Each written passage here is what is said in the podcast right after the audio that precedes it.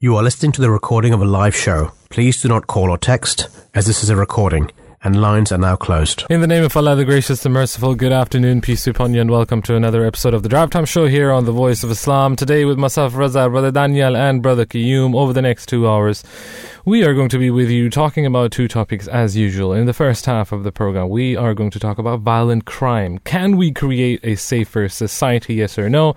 That is coming up from four to five. And then in the next half of the program, we're going to talk about brain health. And in this regard, the question we're asking you in our opinion poll on Instagram today is how do you try to keep your brain healthy? Is it through exercise and diet? Is it through learning new skills? Is it through reading? Or is it through sleeping well, which is winning at the moment? A lot of fans of good sleep. Gentlemen, how are you? Very well, absolutely. I mean, I, I I'm very well. uh, You know, uh, Peace be on you, gentlemen. Peace be on you as well. Are you- Having are you- seen uh, uh, you know Qayyum, uh, brother Qayyum here in the studios again, and not driving by and driving time. Uh, that uh, you know, it's always a pleasure. I, I just wanted to ask, Rosa, Yeah, are you in a hurry? I'm not. Well, you sounded like it. Like the drive time was like We gotta like, put the momentum in there. Like, You were doing it. rush into the weekend. Yeah, I was going to say, you're like, good afternoon, hello. like, like, Speedy Gonzalez is in town. How are you, gentlemen? Alhamdulillah. Not so week. bad. Never been better. Yeah. That's good to hear. Okay. Now, um, violent crime. Living in the safest city in the UK brings more than just a feeling of security. We can study better, travel more, go out often, and more, and everything to make the most of our time in one of the greatest countries in the world. I know some people might disagree on that one, but we're just going to let it slide for now. The police will record a crime as violent if the offender clearly intended or intends to physically harm you, regardless of whether or not it results in a physical injury. Just to give you a few stats here, and the crime rate in the UK was 79.52% per thousand people, sorry, in the years 2021 to 2022. The overall UK crime rate saw a 1.18 increase from the year 2020. And among England, Wales, and Northern Ireland, the country with the highest crime rate was England at 77.49 crimes per thousand people. Um, yeah. I, I, I tell you a fact today. Hmm. I heard it about two hours ago on my way here on another radio station. And they were talking about uh, bicycle theft, of how you leave your bike and within a minute it's gone. And this guy, he was talking about how his partner went to Amsterdam, Oh, And- yeah. uh, went on a bike, and went in a, a remote area of Amsterdam and left the bike there. And then, No problem. no problem, because it's, it's normal there. Yeah. He says she went back a year later. The bike was exactly the same place. wow. That- it was left in exactly the same place. What that what that uh, No theft. shows No is that the, the council isn't doing their job properly. But it, it, it made me laugh that in this country, and actually it's happened with me. I Once I was changing What? the wheel Of a bike? of a car, left it outside the door to go in. I must have been two minutes, if that. Came out, the wheels good. wow. Seriously. it's madness. The the hmm. the rate and all and both of you guys know I got hmm. burgled recently. Yeah, I mean, absolutely. I was about and- to ask you that. Yeah, absolutely. It's it's and and you know within one night hmm. four houses get hit within a matter of minutes. yeah. Minutes. the you know technology and again we were just talking about AI where you know so many security systems this that the other. Now people aren't scared of coming into your home Not at all. when you're there. Yeah. the because the deterrents mean nothing. Do you know about this app? There's an app called, uh, I think it's Next Door or Yeah. uh, Yeah. you know, this I- neighborhood yeah. app. Yeah, yeah. Um, so I signed up on that, I think a year ago or something like that. And 70 to 75, if not more, 80% of the messages that come onto that message or that app that I receive notifications of are of, have you seen this man? Have you seen this woman? Mm-hmm. My package got stolen or they tried to break into to, into my house. My, usually in my office in Fulham, Yeah. next door. I actually posted it because I got caught on camera on New Year's Day. New Year's Day, his car got broken into three times on the same night, Wow. and we've got it all on camera. three different people. Hmm. First one came, he had some kind of uh, gadget which opened the hmm. door, Wow. What car was that? a Porsche. Wow. He opened it, Porsche. uh, Porsche, Porsche. apologies. Porsche. and and he managed to open it in split second. Took a few things, closed it, didn't lock the door. Then we see this guy. He's on video. This guy walking, and he's flicking the doors of every single car he's walking past hmm. to see if some someone's left unopen. It got left open. He went in, took took a few things, went, and then this third guy comes on a bicycle. Again, he had a gadget hmm. and he managed to open the door and cleared the boot out. Our, our producer just sent a message saying that, uh, you know, in her case, it's mostly missing cats on next door. But so you, you you- Clearly not you- the you- safest city in the world to live in. exactly that. so, brother Qayyum, I think yeah, you, I think you you live in, in uh, you live with the high and mighty. Uh, if you live with ordinary, if you had live with ordinary people, their problems uh, are uh, more. their problems are cats. Exactly. but yeah, we. I mean, this this is one side. I, I, we are specifically talking about violent crime and, and the extent of violent crime. Do we or are we able to create a safer society? But yeah, it, it, I think it all leads to to this point as well. It doesn't matter if it's if it's a burglary. It doesn't matter if it's uh, you know violent crime. The fact that it does exist is is is bad enough. Now, the telephone operated crime survey for England and Wales, uh, they estimated that 1.9% of adults aged 18 and over were a victim of violent crime in the year ending March 2022, equating to 1.5 million incidents of violence. That is around two thirds, uh, meaning 65% of all these uh, telephone operated crime survey for England and Wales, violent incidents in the last 12 months have resulted in no injury to the victim. I've known, for example, um, these delivery drivers, pizza delivery drivers. For them, the way some some people tell tell it to you know sometimes when I talk to them, the way they ex- describe it, it's like they're desensitized. So they say, okay, oh yeah, last week um, I was just delivering a, pizza or whatever it was, and I opened my boot and there was a guy behind me with a knife, and they said, well, uh, yeah, Give me what you gi- have. give me all the cash that you have. Wow. And uh, I think one time it's like I don't have any cash, so he took the pizza. Wow. But yeah, it, it, I mean knives. It, it, it is so commonplace. It that is they're so becoming, commonplace, yeah, they're, yeah, yeah. they're totally desensitized sensitized about it. Yeah, it's it's crazy, brother. Can you? I I I have this question for you because you know as you mentioned live uh, on air, you you were burgled Hmm. recently. What do you think is the cause? Why why do you think? I don't think it's there's a simple answer. I think it has a lot to do with um, standards of living, quality of life, um, The divide. credit cards.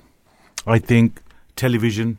I think uh, uh, we live in a society where social media, TV, is throwing these images at people and telling them how easy it is to get it. Um, there's envy. There is so much envy, um, um, and if if th- this notion, this idea, and the idea and the definition of respect, that's so important because how we would define respect is very different from the respect they will get if they were to commit a crime. Um, it the more crime they commit, the more high up they go in the hierarchy um, of their peers, and there is this segment of society, and uh, and for me to say that there's only one segment of society, no. Th- there are two sides of it. One are the people who are running it, who already have money, but they don't want to get their hands dirty. So who's the who's the carriers? Who are the people who want who have a desire but they don't have the means?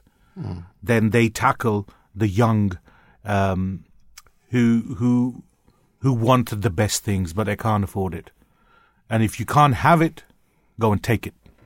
Um, if one was to look at the movies in today's day and age, if one was to look at, um, you know, television shows, it's everything. Everyone is got branded trainers. Everyone's got um, uh, branded everything.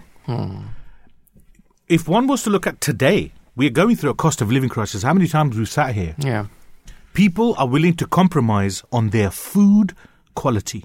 They will go to a cheaper supermarket. They will go to and eat an older food, hmm. but they're not going to compromise on their trainers, on their hmm. shoes, on their clothing, on their hmm. makeup, because it's how they look that matters.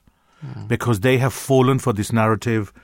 Um, fake it till you make it, and it our our media tells kids that. Um, you know, in schools, who gets picked on? The one who doesn't have the brand, who doesn't have uh, um, uh, the, the the the the tagged baseball cap or the or the trainers or the or whatever.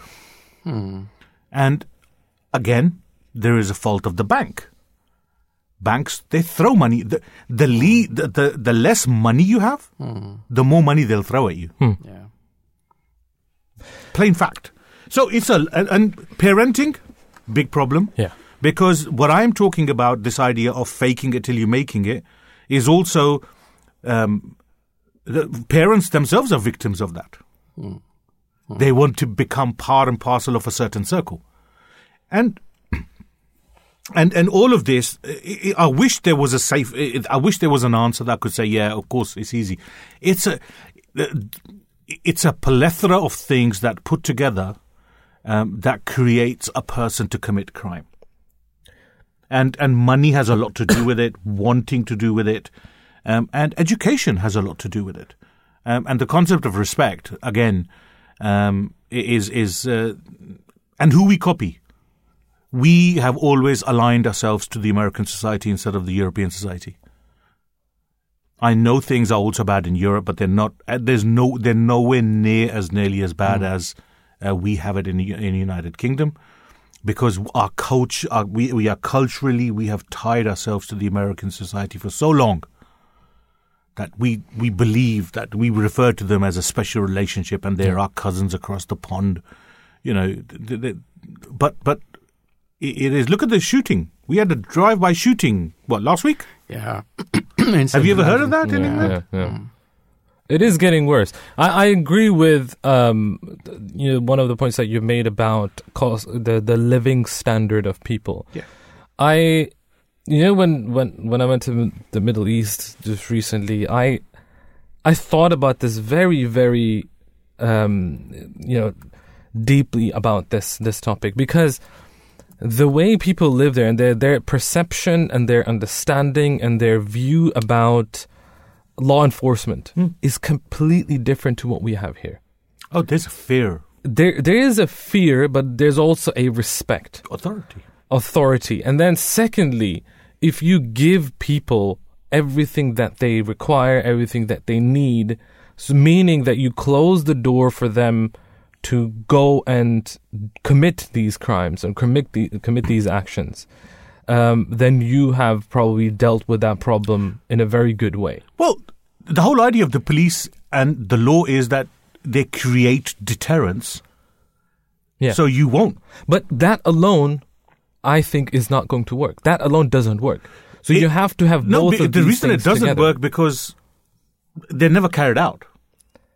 No, even even Punishments no, are never what, carried what out. I'm what I'm saying is that even if you had that one side, just law enforcement, right? So if you have, let's say, uh, tougher crime, Mm-hmm. uh, uh, tougher tougher Punishment, punishments, but at the same time, you would have people living a life that is is not worthy of living in the Mm-hmm. sense that oh they have to f- you know think about how to survive the day uh healthcare you name it education all of these things so you're not providing that side of of, of the coin but you're only looking at the punishment that alone wouldn't Of work course not. No, I agree with you. Yes, it, it, it it's not.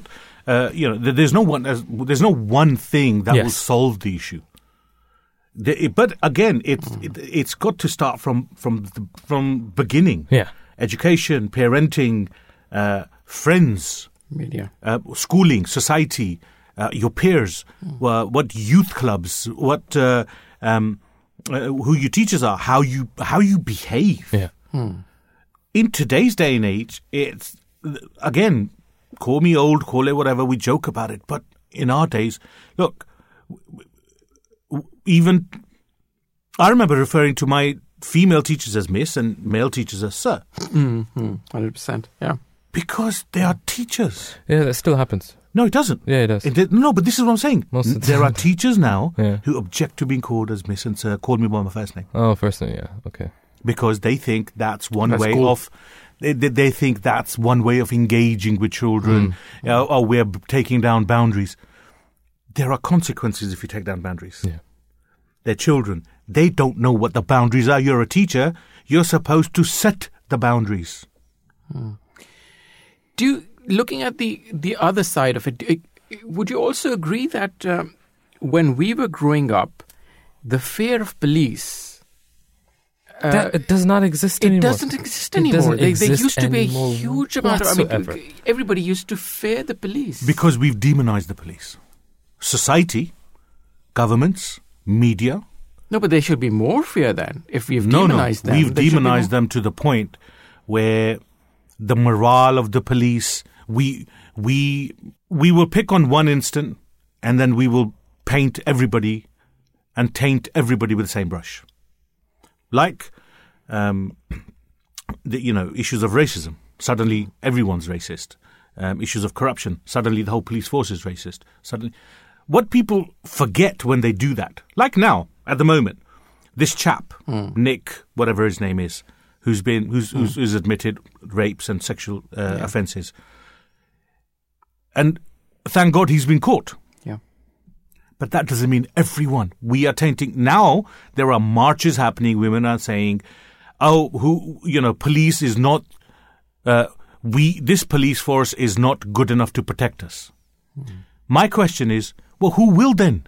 We need to respect and recognize all institutions. There will be bad apples, but that doesn't mean everyone is. So you're saying that it's it's affecting the morale. It's been demonized. To the I, I have loads of friends yeah. who are in the police force. Mm, um. As you guys know, my son is is is is on his way.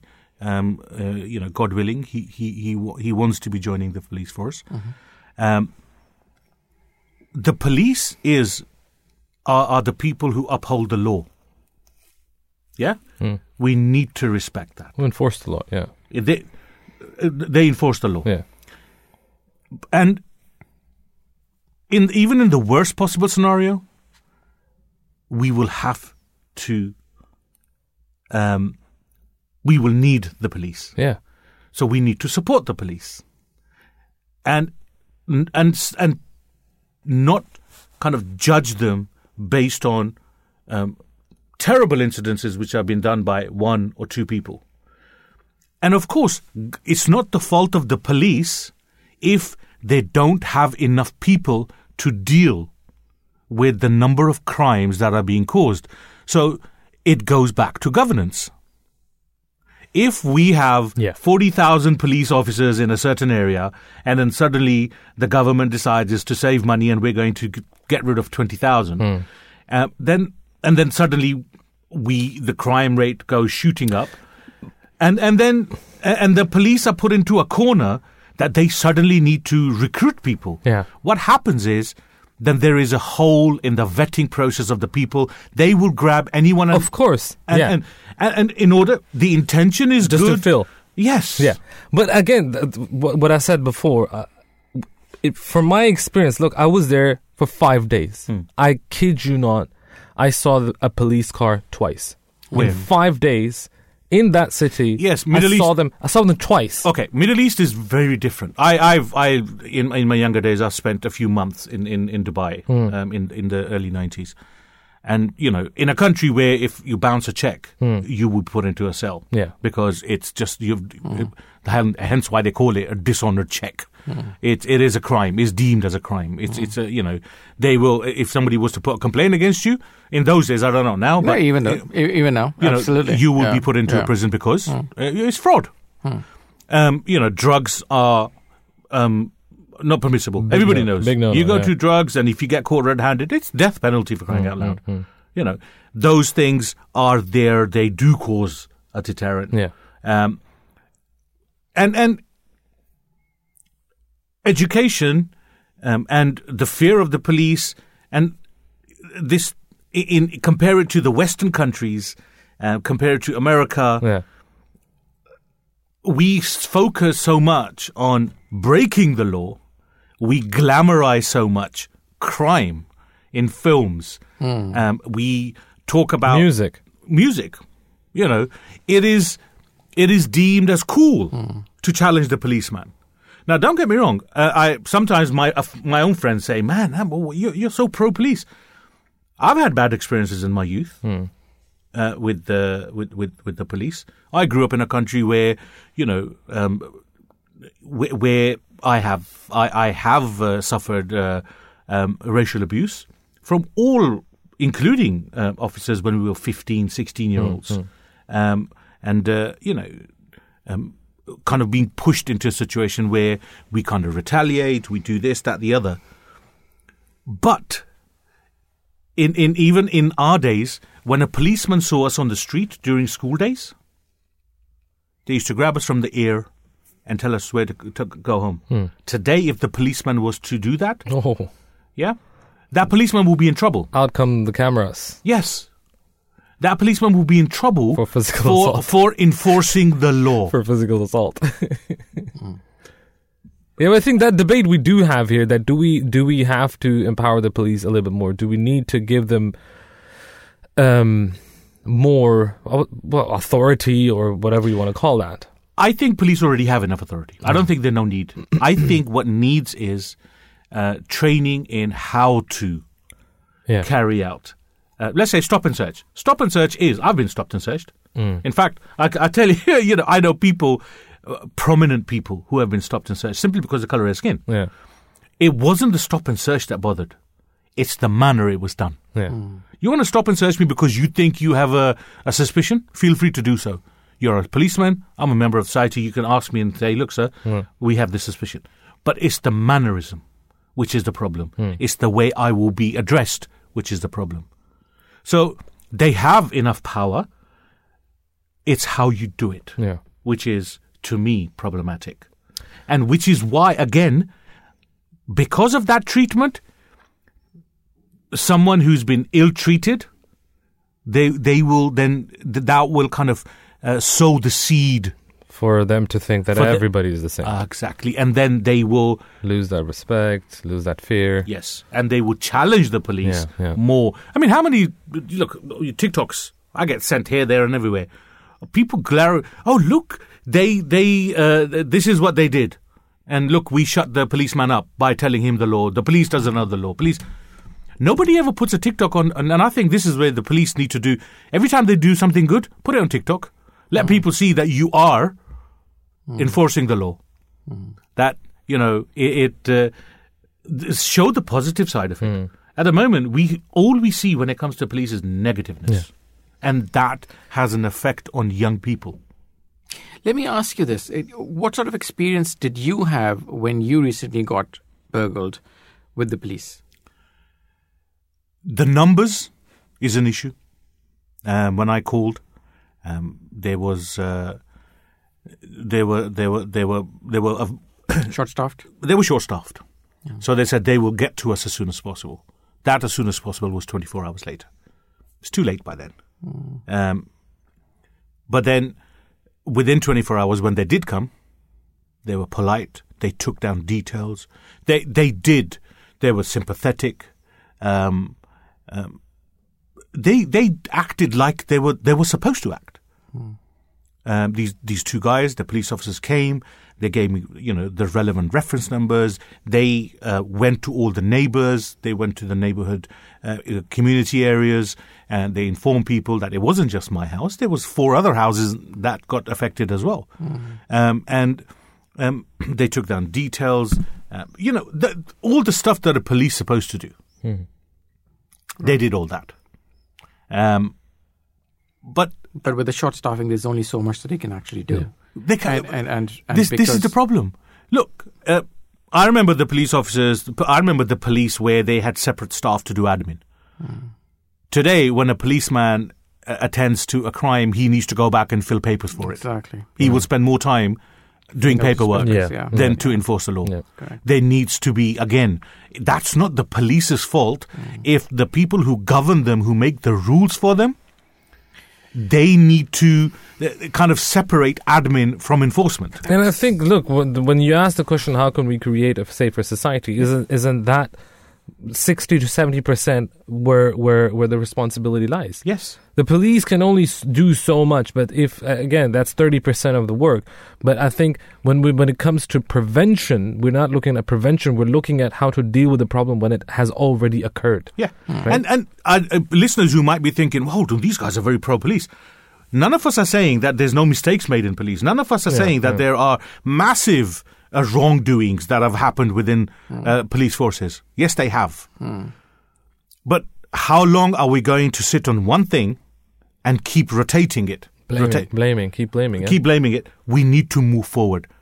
We need to, irrespective of what happens, we need to move forward. We, as as as as a society, the biggest mistake we will ever do is what people ask for in America as to defund the police and, and to, mm. to do this, that, the other. Same what a lot of people say here, that we, there shouldn't be a police service or police service needs to change or this, that, the other. We still have a police service, um, one of the best police services training hmm. in the world. Yeah. Hmm. We need to we need to remember that our police officers don't carry guns.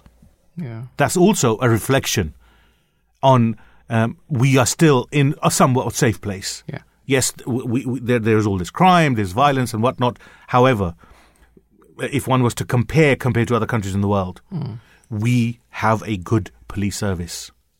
We need to staff them. We need to staff them properly. Yes. We need to fund them. Yeah. Here with us on the line is the founder of the JJ Effect, an anti-knife crime campaigner and life coach. Uh, we're going to talk to Byron Highton and talk uh, and ask him a few questions about this topic. Byron, good afternoon, peace upon you, and welcome to the Drive Time Show.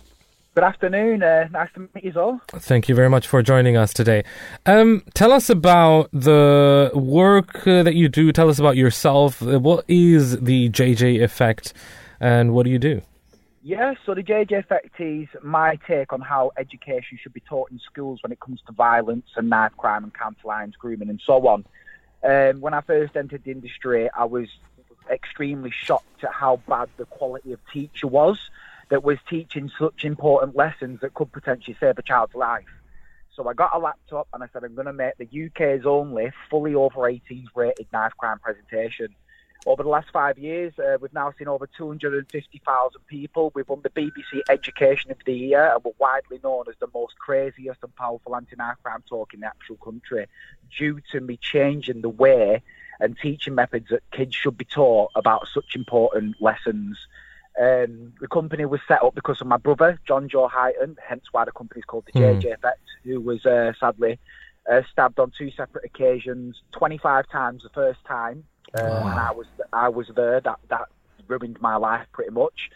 And then we watched him change his life around. And then, due to uh, guilty by association, another lesson which is so important, he was walking home from the pub and he was uh, stabbed brutally to death. Um, and now he's classed as one of the worst murders in UK in the last 25 years. Um, so everything stems from his death. Um, Byron, could you tell us about uh, what is the goal um, of of all this this this this great work you're doing? the goal is to beat to beat. I, I I don't mess around and I don't muddle my words. The, the quality of, of anti-narcotics. I say this to everywhere I go. For example, if you have a child and your kid goes to school and they've got a maths teacher, and you find out that that maths teacher isn't delivering that lesson to a certain quality that is going to benefit that kid's life forever, you would complain, wouldn't you? Yes. So why are we having people go in to schools, whether it's about county lines, grooming, criminal exploitation, knife crime, uh, sex education, and the kids are not even talking about the lesson? I go to schools from five years ago, where when I when I go back to the schools, they've still got billboards up, posters up about the JJ effect. The kids are all like, "Oh my God, the JJ effect here again." That was the point. If a kid doesn't remember the lesson you're trying to teach them, then what's the point in teaching them?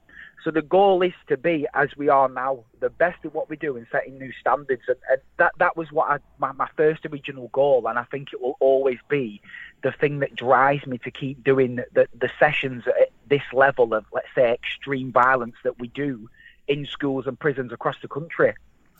Byron, I have a question in, in a sense with related to knife crime. What has the definition for young people?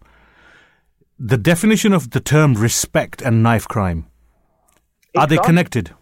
Yeah, of course they are. It's gone. Explain The that thing for our listeners, please. Yeah, ev- everyone wants to pass the blame. At the end of it, it's like, I've just heard you speaking about police officers. Yep. Some of my very good close friends are police officers, and police officers are not to blame. Yep. Police officers don't come direct from government. Yes. Police officers come from slums. They come from council estates. They, and and to become a police officer, you have to have a degree. So there's a lot of effort that goes into becoming a police officer, even before you become a police officer. Yes. I know female police officers that have had that have been stabbed, that have been shot at, they've been beaten up, they've had their teeth knocked out, but yet they still go to work next day. Yep. I also know people that work in warehouses that if they get a cold, they'll have two days off. Hmm. You understand how, how lucky we are to have these police officers? Without a doubt. Knife crime is culture. It is fashion. If Rihanna dyes her hair red, kids dye their hair red, and now you've got drill music. Then you've got the artists which are making this extremely violent mu- music, being sponsored by people like JD Sports and Footasylum, and then the kids buy them clothes. It's like we are now not humans; we are consumers. Yes. And knife crime, unfortunately, makes money. If the government really wanted to save kids' lives, you know what they'd do?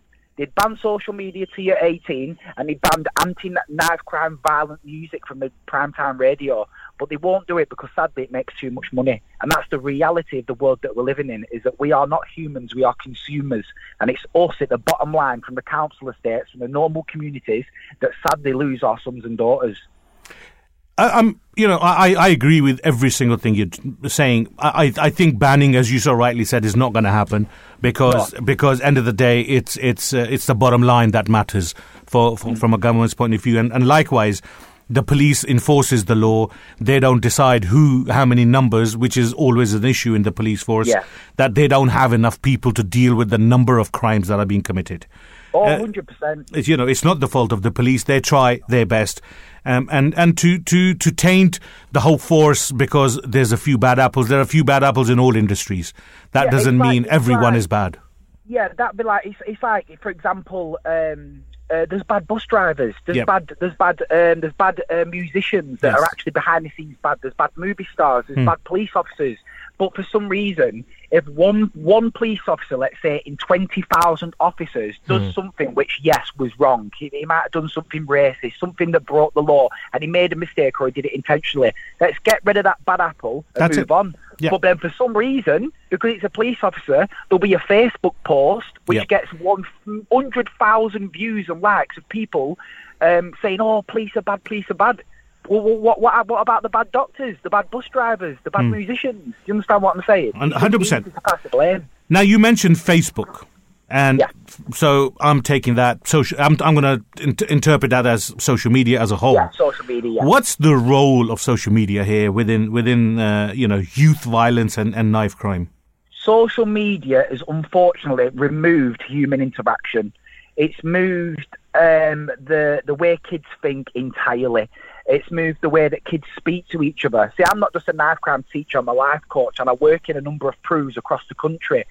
And the way that kids now get away with speaking to one another and the attitudes to one another and the staff is unbelievable. I've got so many crazy stories of what these kids are doing to these teachers.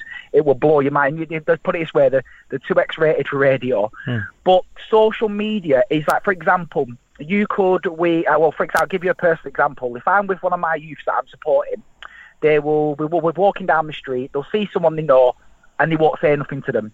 But then they'll get the phone out and they'll just say, "Hello, I'll just sing you then. What you up to, mate?" And they'll go, "Oh, "Yeah, just sing you. You should have said hello."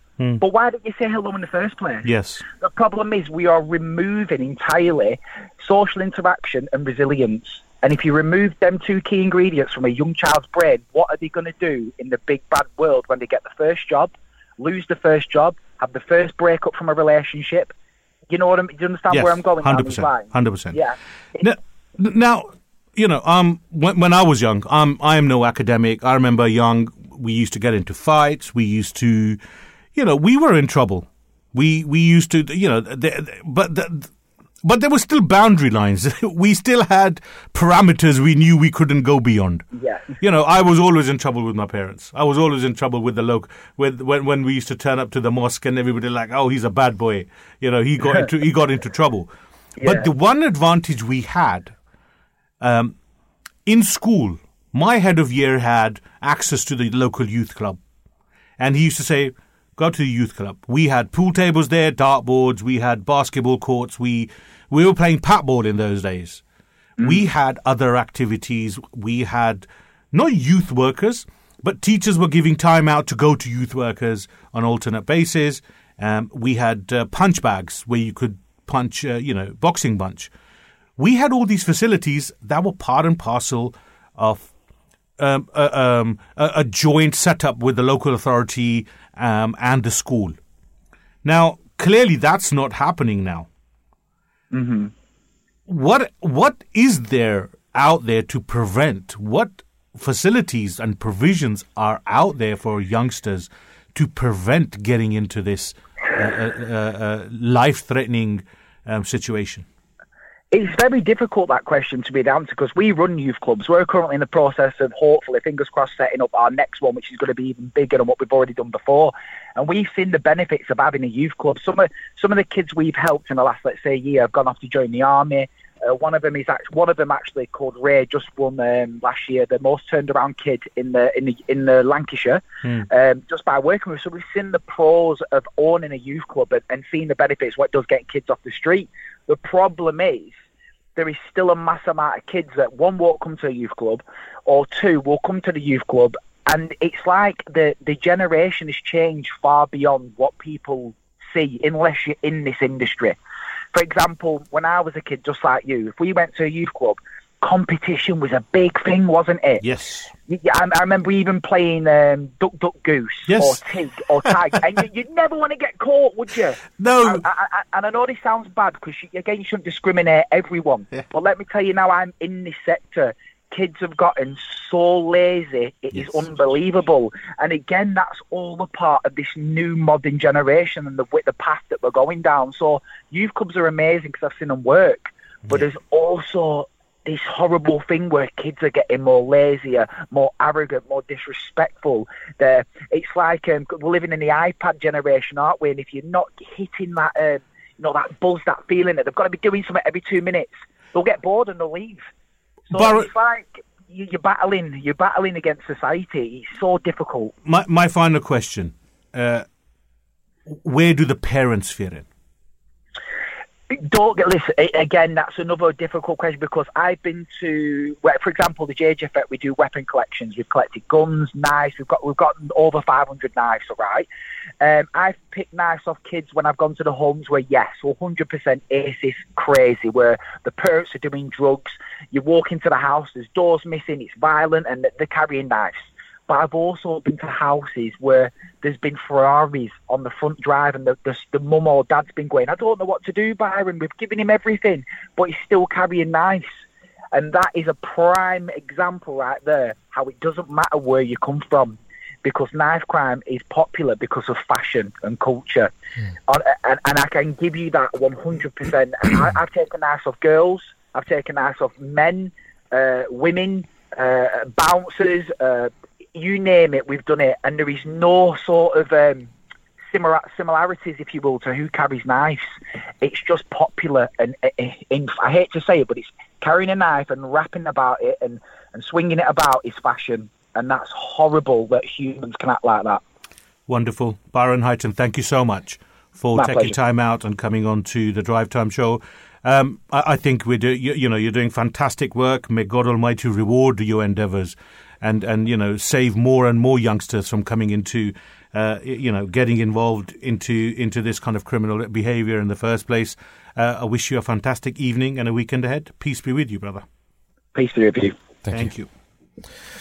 0208687778. Don't forget, in the second half of the program, we're going to talk about brain health, and we're asking you the question how do you keep your brain healthy? Is it through exercise and diet? Is it through learning new skills? Is it through reading, or is it through sleeping well? Go to Voice of Islam UK on Instagram and leave us a comment. And if you want to get in touch with us over Twitter, you can do so at Voice of Islam UK. Raza, you've lived in Germany um, yeah. in your youth. What's the outlook there? What is it? Is it different? I is think- Europe different from UK? I, I think we're we're we're getting to the same level as as everyone else everywhere. What I mean by that is, But uh, your police, no, I German know. police, What- is is is I tell you, they scared the hell out of me with those big guns. I, I think I think we're at as I said, social media is something that is everywhere now. yeah. Right? And the message is pretty much the same. We, I remember, um, th- there there was a huge change in how the youth and how the young younger generation how they viewed the police, how they viewed society, because of the the eruption of YouTube, because of social media. You have now rappers that you had to buy the music off before Yeah. which was not that accessible as it is now. I mean, there's a new song released, you instantly have it on, on, on YouTube. Hmm. And if you look at the message, it's 80 to 90% is the same, isn't it? That I've come from this background, I've lived this tough of a life, I've had this problem with the police, this is how I dealt with it, and I'm all gangster and all that stuff, right? So all uh, you know, So that abusive res- swear words, Yeah, yeah, yeah. degradation of women. Exactly. So Um, that that respect of the police that you had before. I mean, look, generally speaking, in certain in certain circles, you always had this this this hostile relationship with the police or with law enforcement, with the law. Let's just say the law.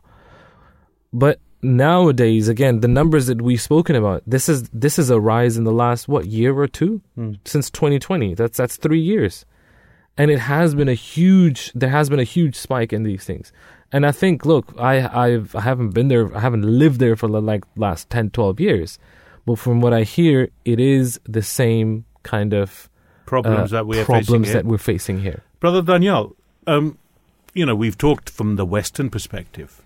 I know um, from, from, let's say, from Southeast, uh, Southeast Asia or Southern Asian countries. What's and we've we've given uh, Brother uh, Brother Raza talked about the Middle East. What's the outlook there?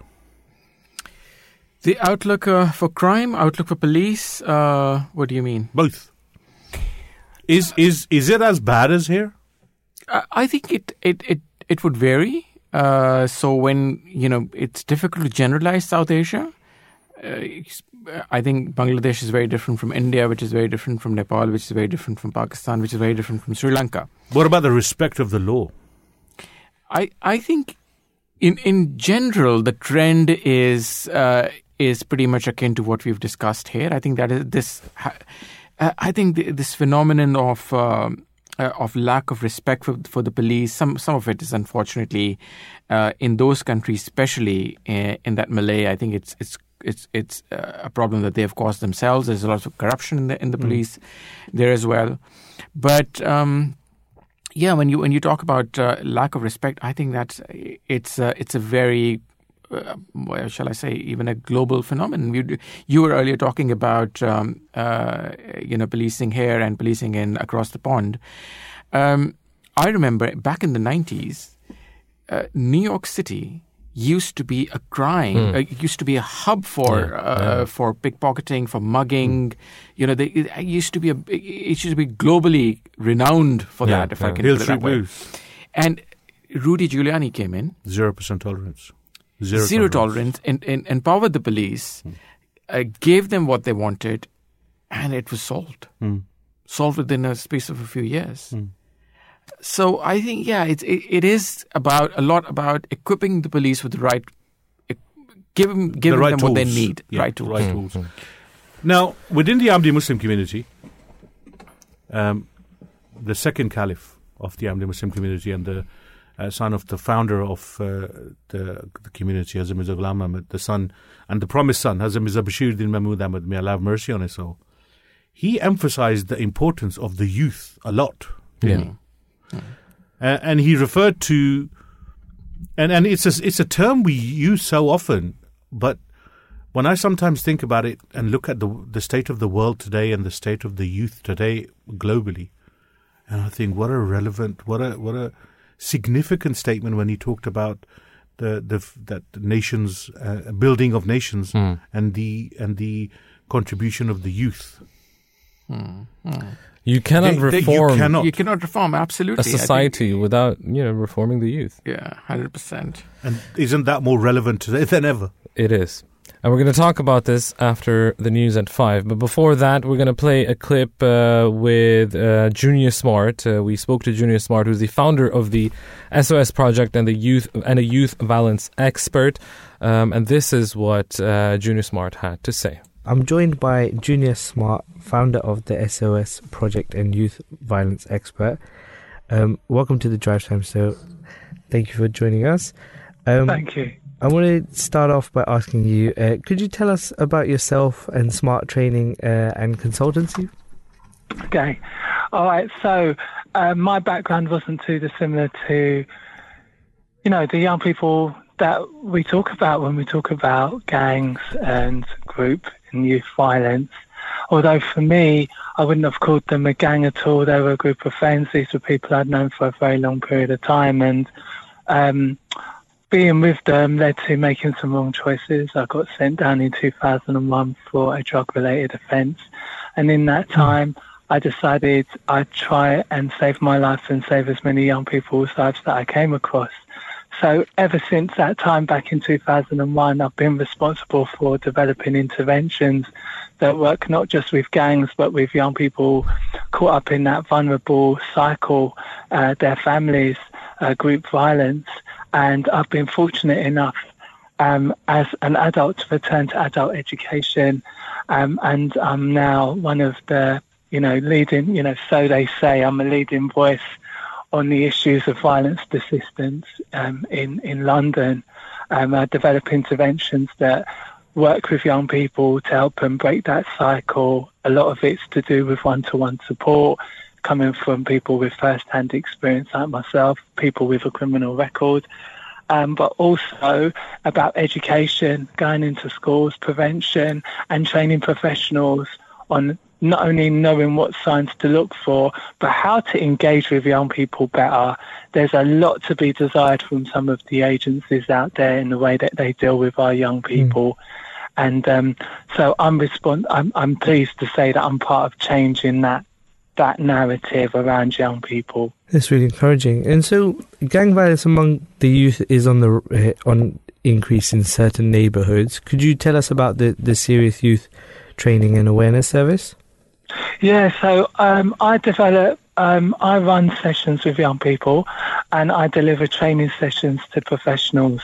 And this is all about the realities of, of what is really going on for the young people the sort of traps that are out there, you know, is quite a big thing in terms of gangs and violence and drug dealing. It's quite it's entered into mainstream media in a big way. You know, we hear lots of people talking about trapping, making money illegitimately, mm. serving up drugs, and all of that sort of stuff, and about the money that can be made. And you know, the reality is for a young person you know, just like, you know, when we had a lot of misinformation around COVID, there's a lot of misinformation floating around about young people. These messages don't tell them the full cost, the consequences, the impact on the family. They just sells one story that there's money to be made. Um, and of course, for a young person, lots of the young people we work with, they're coming from disadvantaged backgrounds, mm. you know, like we are in this day and age in a situation where families are struggling. They're struggling to eat. They, I've spoken to families only last week that are making really difficult decisions on whether to put food on the table or keep the heating on. Mm. And if you're a young person and you see this, your, your parents, they're working, but it's not getting them anywhere or they are struggling, you know, you're going to think to yourself, well, I can't ask my mum or my dad for what I hmm. want it's better if I go out there and I get it for myself. And it's these sorts of people that these groups are targeting. They're targeting the young people, the people that are that with misinformation, they don't understand the consequences. They're targeting families in vulnerability, um, and they're even targeting families that with aff- that with affluent. I'm working with children that have got both parents present, you know, sustainable incomes, but they're getting lured into this. And then once you're you're caught in that you're once you're part of it, you're basically getting exploited, which means you're taking all the risks for somebody else. And then once you're criminalized, your chances of getting a job, your chances of traveling abroad, your chances of having a bank account, your, all of your life choices are changed. And that's what I want to do really is stop young people entering into that cycle um, in the first place. And I do that through education, training and employment. No, it, it- it's really interesting because you know they they're being manipulated, but they think they're getting an advantage through the through the money that they're getting. Um, so why why is mentoring young people important to raise awareness on violent crimes? Okay, mentoring young people is so important. You know, when you know, if we said, if I said to you, you know, what are one of the reasons why young people get involved? A common thing you probably hear lots of people say is, you know, lack of role models, and that's only partly true. Hmm. What the young people tell us is it's a lack of relatability. Who do they see around them that they can relate to Yeah. that understands what's what's going on for them? You know, if you look across government, how many of those people in government in hierarchies of power is it that the young people can look up to, can relate to, can say, right, actually, you're setting a positive example for me? Like, not many. And many of those politicians, they, they're so fragmented from the reality that the young people are facing.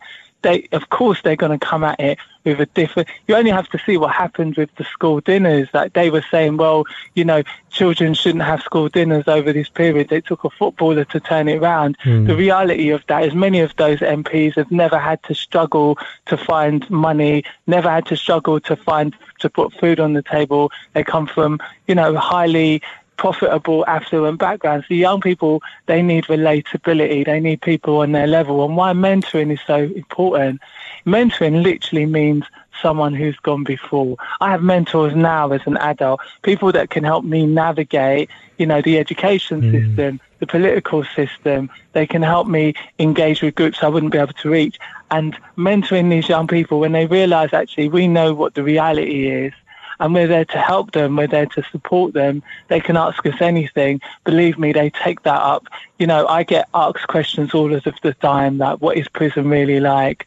Yeah, you know, like now I'm an academic. How easy was it for you to change from one life to another? I'm telling you, it's exactly the same amount of effort I used to do on road. I'm now applying to my studies. And it's the same thing I'm telling young people, look, success is out there. You've just got to be ready for it. You've got to be ready to take that opportunity when it's there. Um, you know, that's what they need. They need people that they can aspire to, people that they can relate to. And, you know, I've spoken to kids about the dangers of carrying a knife, the dangers of violence. Um, and I can be real with them. I can say to them, look, it's not just about don't carry a knife. It's actually about, right, okay, you're going to have to make some tough choices, but here's the reality of it. You know, the people you're looking at as your friends, you might have to realize that they're not your friends. You might have to be looking after your family. You're going to have to be stepping up and making some real tough decisions. But believe me, it will pay off in the long run. Oh, definitely. And so, some some more practical advice, I guess. Uh, what is something parents should look out for if they are Okay. concerned that their child is getting involved in a gang? Yeah. The reality is, you know, so there's a lot of narrative out there that says that's like, you know, blame the parents, where are the parents, the parents aren't doing enough. But I can honestly take my hat off to any parent. They don't make rule books for, for being a good parent. Like there aren't anything out there. What I would say to parents is, listen, you the advantage is actually in your hands. You know your child inside and out. And if something doesn't seem right, you go with your gut instinct. You know, go into their room, ask yourself where the, the places my son wouldn't want to hide. Where's the places my son or daughter would hide stuff? What are the things my son or daughter wouldn't want to hmm. tell me or show me? And ask those questions. And the key thing here is to really open up open channels of communication. You want to be the person that your child, no matter how in trouble, you know, they think they're going to be. You know, one of the things young people often say is, you know, I can't go to my mum or my dad because they'll be really mad, they'll be really angry at me, so mm. I'll go to my friends. And we need to get rid of that. Parents also need to lean on each other.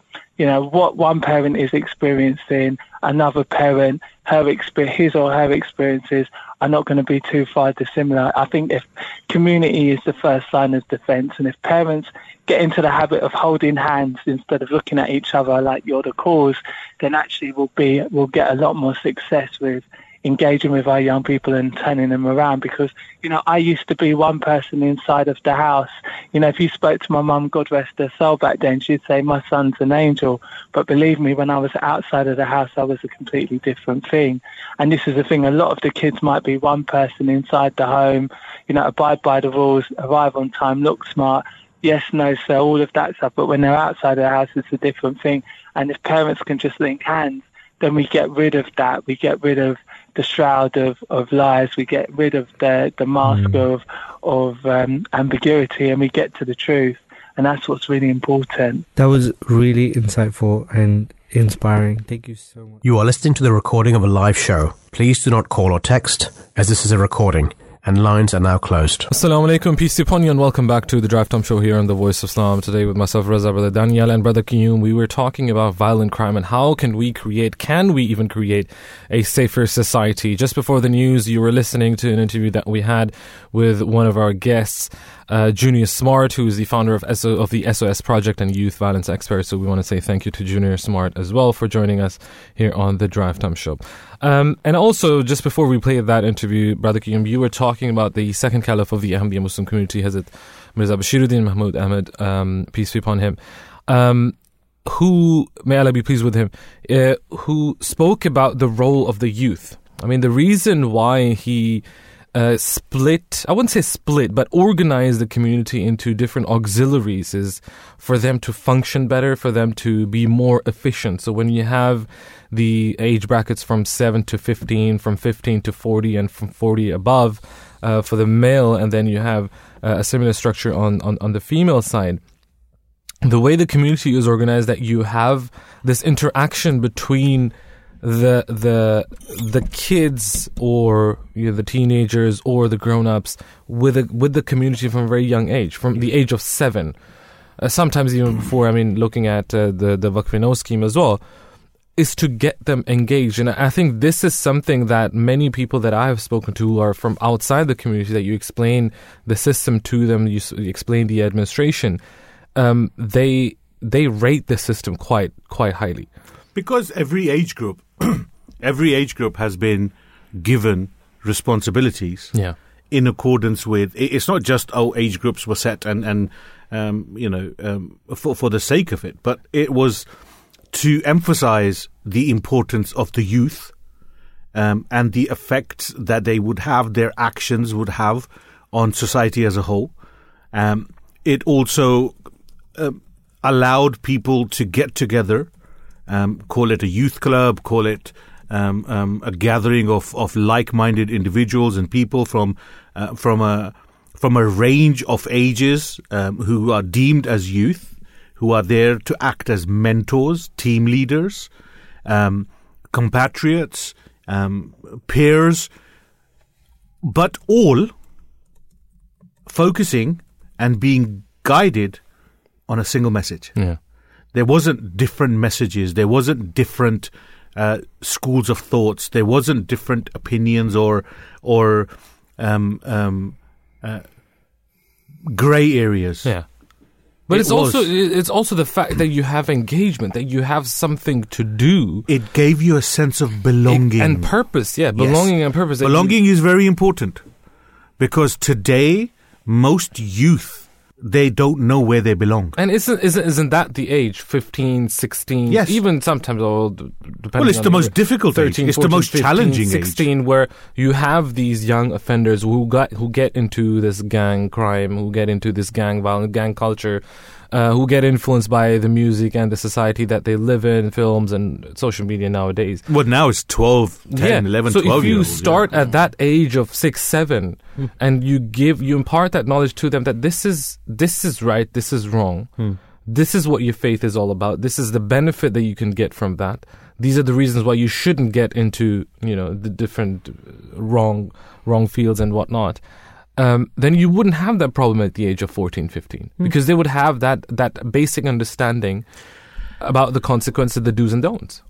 just a thought comes to mind. I'm sure Brother Daniel will agree here. We live in a society within Europe. You have free education from hmm. nursery hmm. all the way to college. In one time, there was up to university.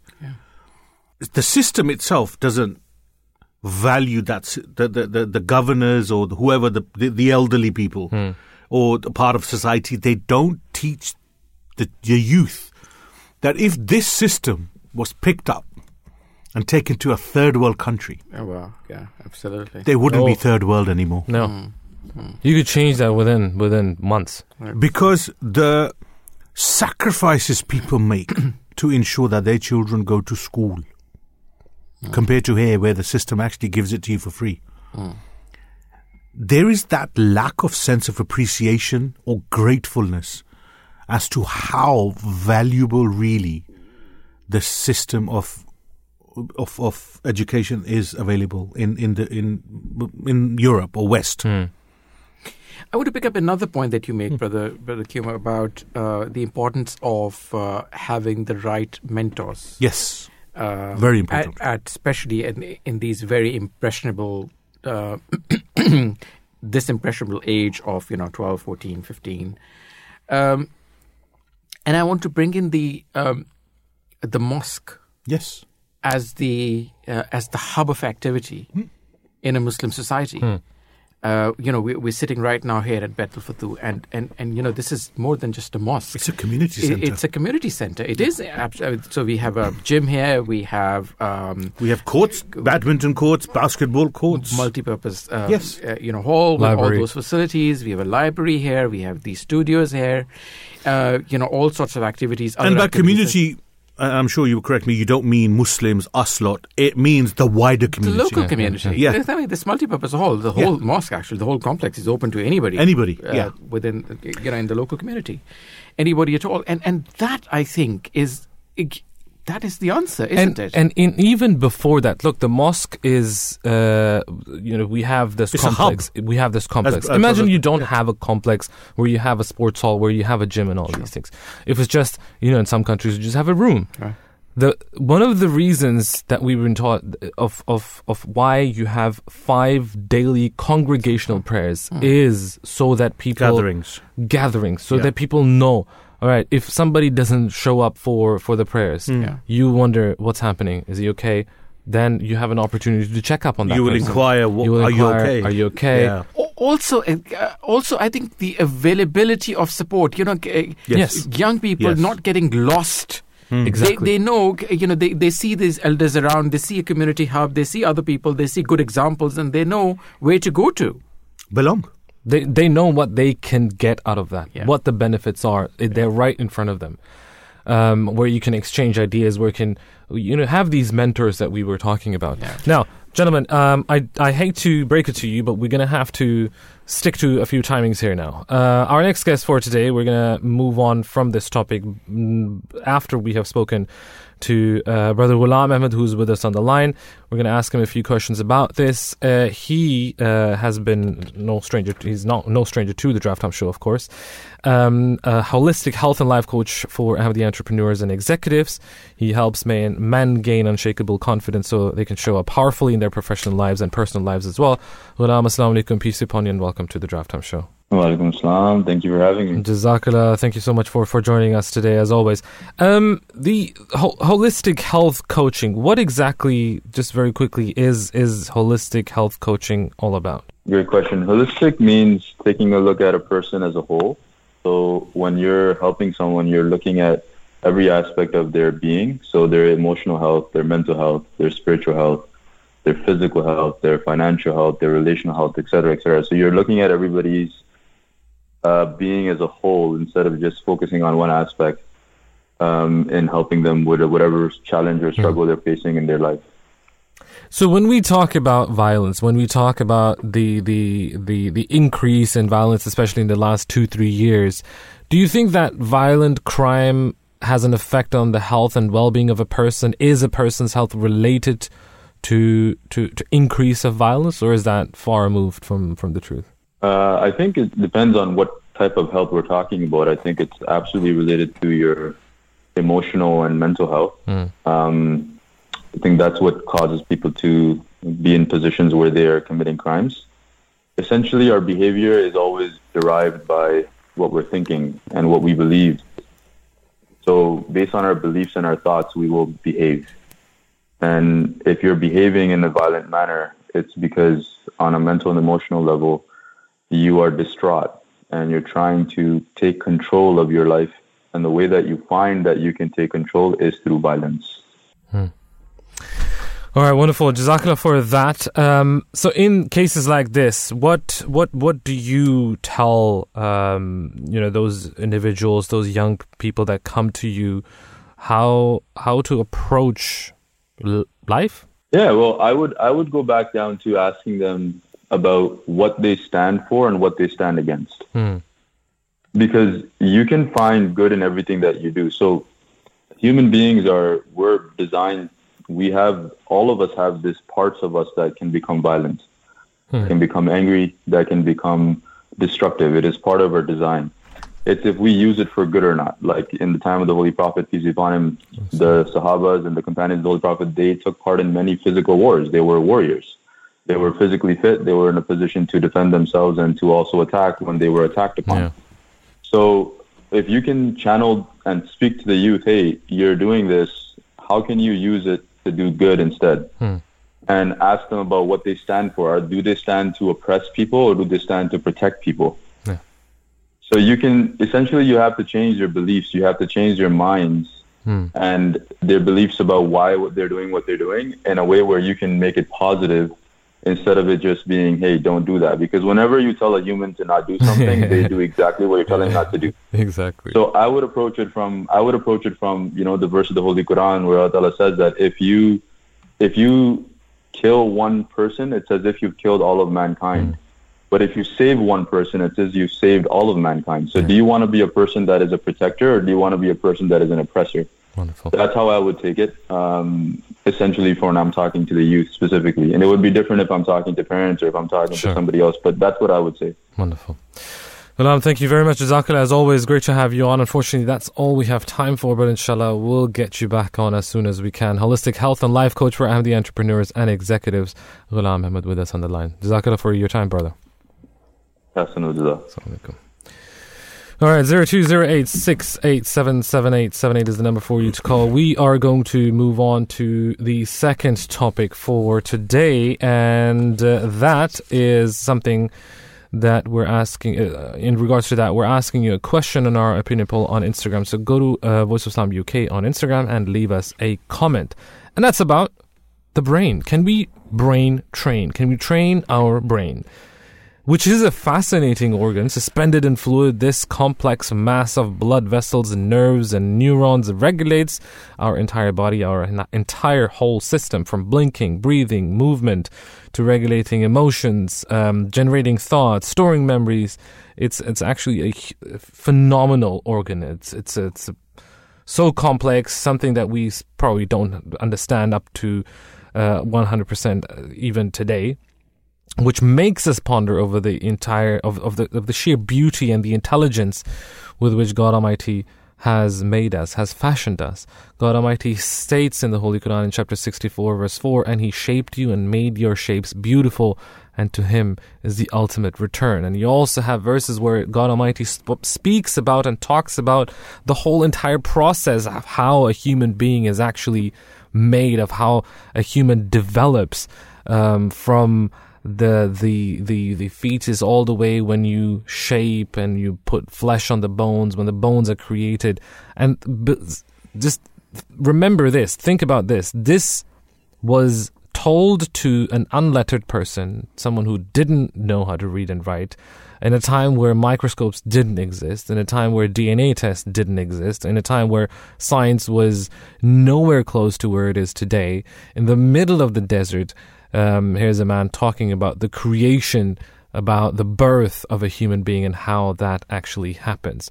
And that same person said that there are two blessings which many people do not appreciate health and leisure. So, brain health plays a vital role in our overall health. It underlies our ability to communicate, to make decisions, to solve problems, and live also a productive life. Even the smallest change in the brain's structural or functional ability can quite literally shut our entire body down. Stroke, for example, something that we've spoken here on the Drive Time Show many, many times.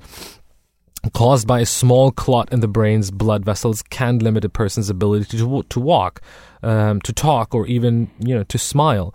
You have stress levels that are just skyrocketing in today's day and age, which can hinder our ability to function properly in our day to day lives. And it can cause memory loss, mood and behavioral change, and can lead to diseases such as high cholesterol or diabetes. And I can go on and on and on.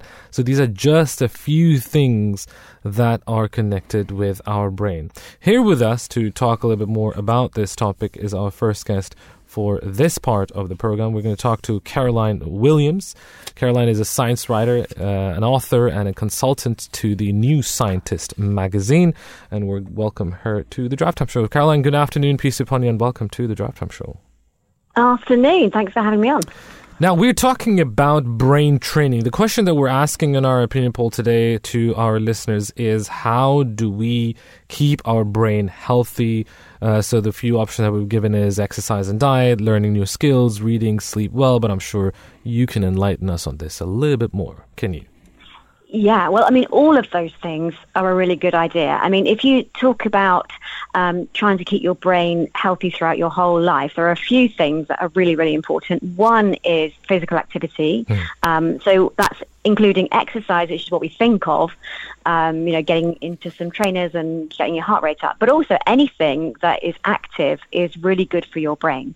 Um, our bodies and our brains are very much connected. So, so that's possibly the most important thing things like having a great social life, having some meaningful work or a purpose to your life, whether that's paid work or work in your life. These are all the main things that can keep your brain healthy and, and in good shape. Um, mm. barring anything like a stroke or whatever, that you know, something going horribly wrong. But it, in general, those are the things that can keep your brain healthy throughout your life. Wonderful. Now, when we speak about, for example, um, the overall body, we talk about when, when you get to an, a certain age that your your let's say your knees are giving up or you have difficulty walking, but the brain that controls a lot more than just the the, the organs. So, can brain training can that be helpful in preventing, let's say, you know, cognitive decline, uh, dementia, and and and um, diseases related to, to to that? Well, brain training has been around um, for a while now, and there's been a lot of research into whether it can actually help people um, for things like cognitive decline and that sort of thing as well. And the trouble with it is, it's very difficult to prove that brain training games, if you know the kind of things that you get on apps and mm. doing puzzles and sudokus and things like that, it's very difficult to prove that if you get much better at the games um, on these apps and these puzzle books, that that actually makes you better at anything else other than the thing you've been practicing. So it's a little bit like if you think of think of like physical exercise, mm. it's a bit like doing lots of sit-ups and expecting your arms to be stronger. You know, it doesn't really work like that. So it's been very, very hard to prove scientifically that brain training um, transfers to anything else to, to keep you younger. On the other hand, we do know that people, if they have this, um, you know, an active life, an active social life, and some purpose, that does seem to sort of buffer the decline in in uh, that happens naturally with age. So the best things you can do really aren't those brain training games because there's, there's very little evidence that they actually work. Caroline, what's IQ got to do with brain training? Very little, really. I mean, IQ is very tricky because not everyone can um, can agree on what it actually measures. Mm-hmm. So there's a lot of debate about the questions that are in it and whether they're whether they are really measuring what it means to be intelligent or whether there's you know there's sort of cultural factors that maybe the questions don't gel with some people and you have to have had a certain education to get them in the first place. Um, so I think it's I mean, you can you can learn to, to be better on certain tests, but whether that reflects your intelligence um, I don't really know. You know, I think I think doing practicing one thing makes you better at that one thing. It doesn't necessarily make you better at everything. You, your book Override talks about your journey to understand the human mind. So, what was the mm-hmm. idea behind the book? Well, it was really to understand the mind in general, but by using myself as a bit of a guinea pig to try and try and get to the grips with the question of, well, if brain training doesn't really work as a general thing, but we do know our brains adapt as we go through life. Everything we experience, everything we do is written in our brains and they physically change through our whole lives. So I thought, well, if if that's the thing, what what should we be doing? You know, how can I increase my creativity? How can I improve my ability to pay attention and to be less anxious? And so I went around various neuroscience labs around the world and asked them to do their best work on me and see if they could actually measure something that would change in my brain to show that it had changed. Um, it was really fun actually. I got put in a lot of brain scanners and I got zapped in the head with um, with magnets and and given all kinds of things to do. Um, so yeah, it was it was it was fun. Doesn't sound like it, but it was. What role does age play in uh, in all this in terms of uh, the ability to train our brains? I would imagine you know a ten year old would be able to retrain the brain a lot easier than a fifty year old. Uh, would that be correct? Well, so younger brains are more uh, plastic, they call it. You know, so they, they are more able to change and adapt to things that they learn. You know, children are, are big, you know, sponges. They they take up knowledge and learn things really quickly, um, and that does decline through life. But we still can pick things up later in life. And there's also um, we learn differently in in later life as well. So we might become less fast at responding to things and picking new things up but we have a wealth of knowledge from all that life. So there's a thing called, um, uh, oh gosh, I forgot, I've forgotten the word. Uh, um, basically, it's wisdom. It's an type of intelligence that, that equates to wisdom. Um, and over life, we've learned so much, we've experienced so much that we have more to draw on. So while we're not as quick, hopefully we're a bit wiser as we get older. What percentage of the brain are we using? Ah, yes. Well, there's a lot of myths about that. That That's we right. only use sort of 20% of it, um, uh, and that there's, there's this kind of untapped potential. So brain scans have sort of not really found that to be true. We don't use it all at the same time, but we do use all of our brain. Um, and so, you know, there are various parts of the brain that specialize in certain things. So some parts specialize in language, others in, in movements and that sort of thing. And our brains, even when we're asleep, they're constantly busy. There's always activity going on in the brain that we can measure. So they never really stop. Um, and we use all of it, just not all at the same time. Would you say that the evolution of man is actually the growth of and the proper usage of the brain over history? Well, I mean that that that would depend on whether you think that human beings are the are the pinnacle of evolution, and and I think that most scientists would would say that actually, if you look at the the tree of life, every animal, every plant, every being on that is perfectly evolved for what they have to deal with. So, you know, we would be rubbish if you put us in the sea and, and expect us to catch fish like dolphins do. So they're perfectly adapted for that. And that in their world, they're the best at what they do. Whereas, you know, whereas we're we're the best at what we do at taking over the the, the life on land and, and sort of taking over the world for better or worse. But but isn't the fact that humans have the capacity to learn and use the brain to maybe emulate other creatures' skills that would uh, would would would mean that we are using our brain a lot more than maybe other creatures or species? Yeah, I mean, you could definitely argue that we we sort of we're sneaky and we we can you know we can we can plan, we can learn, we can um, think ahead. We don't really know whether other creatures have some some of those capacities or not. Um, we are you know we're very good at what we do, which is work together. Um, think ahead and plan and, and we're very creative so those are our that's our skill set. Whereas, um, yeah, other other creatures have different skill sets. Carol, uh, lastly, there, I want to ask you about uh, today's digital age. We're leading, you know, these lifestyles glued to screens. As soon as a baby is born, the first thing that they probably see before their mother is the lens, cam- the camera lens, when when the dad is taking that picture. But how how does all of that affect our brain's health? Is that something that um, has been looked at? Is that something of concern? I think it is something that's being looked at. I think it's too early to tell. You know, there's some people who think that it's affecting our attention spans. I definitely see that with with you know with kids. They seem to have a lower tolerance of having to, of being bored. So that there could be a, a knock-on effect on creativity because you know creativity often comes out of having nothing to do and having to entertain yourself and having to let your mind wander. Um, so there's potential that that might be affecting us in, in important ways. But on the other hand, they, they've also brought us great things. You know, we're much more connected to each other. That you can find people um, all over the world who are into the same stuff as you are. So I think there's a it's different, but I think it's not necessarily all good or all bad. Hmm. But the sedentary lifestyle, I mean, the, the sitting is definitely a problem. So there's evidence that um, that that's been linked to everything from lower IQs to mental health issues and even pro-social behaviour taking a tank. So so being more active is better for your brain and and, and it's better for your body. It's it's a win-win. So so I'm very much uh, interested in cutting down the sedentary time uh, if at all possible. Science writer, author, and consultant to New Scientist magazine, Caroline Williams, with us on the line. Thank you very much for your time, Caroline. Great to have you on, and uh, have a great weekend ahead. Uh, peace be upon you. Thank you. Thank you, and to you. Bye. Zero two zero eight six eight seven seven eight seven eight. How do you keep your brain healthy? Is a question that we're asking you on our Instagram poll. So go to Voice Islam UK and cast your vote.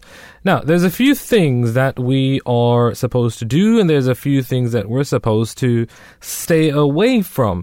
Um, we're all aware of unhealthy habits and their consequences on our health. Eating fast food, no brainer leads to high cholesterol and obesity. Smoking leads to cancers and lung disease. Similarly, detrimental patterns affect our brain's health as well. Unhealthy sleeping patterns. They've also been linked to a host of medical problems, including diabetes, heart disease, and memory loss. So you have sedentary lifestyles. They're also increasing, being recognized around the world as being major contributor to depression, to anxiety, dementia, attention deficit, uh, deficit disorder, and other psychiatric conditions. Too much screen time. We just spoke to Caroline Williams as well. When it comes to the religion of Islam, it's all about moderation. It doesn't matter what field that you're talking about, which aspect of life we're talking about. Anything that you do um, in excess uh, of everything ultimately becomes harmful. God Almighty states in se- chapter 7, verse 32 of the Holy Quran, the O children of uh, Adam, put your minds and bodies in a state of tidiness at every time and place of worship, and eat and drink, but be not immoderate. Surely he loves not the immoderate. The idea of brain training is based on the concept of use it or lose it. The popular theory goes that the more you regularly challenge your brain, the less likely you are to experience cognitive impairments, for example, reduction in someone's ability to remember or learn things, or dementia in later day, days, as we just spoken to Caroline Williams about it. Our next guest for today, he's a medical specialist and co-founder of Walkolution. Dr. Eric Zungen is with us online. Dr. Eric, good afternoon. Peace upon you, and welcome to the Drive Time Show. Good afternoon. Assalamu alaikum. Thanks for having me. Wa alaikum salam. Thank you very much for joining us today. Walkolution, tell us about it. What is it? What was the idea behind it? Um, to start off uh, our conversation today. Yeah, sure. Um, well, it's a simple idea. Um, as we just heard, people spend way too much sitting. This is incredible unhealthy. Um, so, in fact, while I'm having this interview with you, I'm actually walking at my desk. Oh, explains the product. Um, this is a typical product that I kind of started to build for myself. I built the first prototype when I was a medical student back in 2004 because, you know, I just refused to sit down all the time while studying. And um, then, although I went on to pursue the traditional career in academic medicine, I kept on working on the side on Walkolution. And, um, well, as you might have heard and um, probably stumbled upon, standing desk were at some point introduced that, you know, standing is really not the solution. So I had to build a product, and then it became a job in so brother Qayyum just stood up just because you said it, and he's he's just tiptoeing on his on his desk as well. So well done to you. We've we've been trying for years and years. It didn't work. you you just caused a revolution here in the studio. Um, Dr. Eric, in in the age of constant trends like keto diets, like gym routines. So Walkolution seems like a simple solution. We're talking about, correct me if I'm wrong here, this is what I understood, walking, just walking.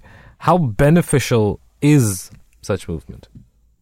Well, when you talk about exercise, first of all, humans, uh, we also need to exercise. There's no way around it. But here's the catch exercise in itself is no cure for being sedentary for uh, the remaining rest of your day.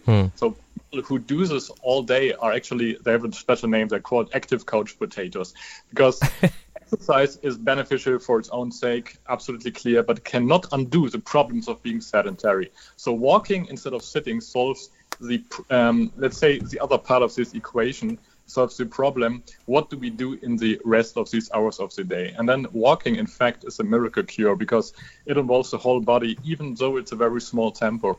But there are um, there are uh, myriads of benefits.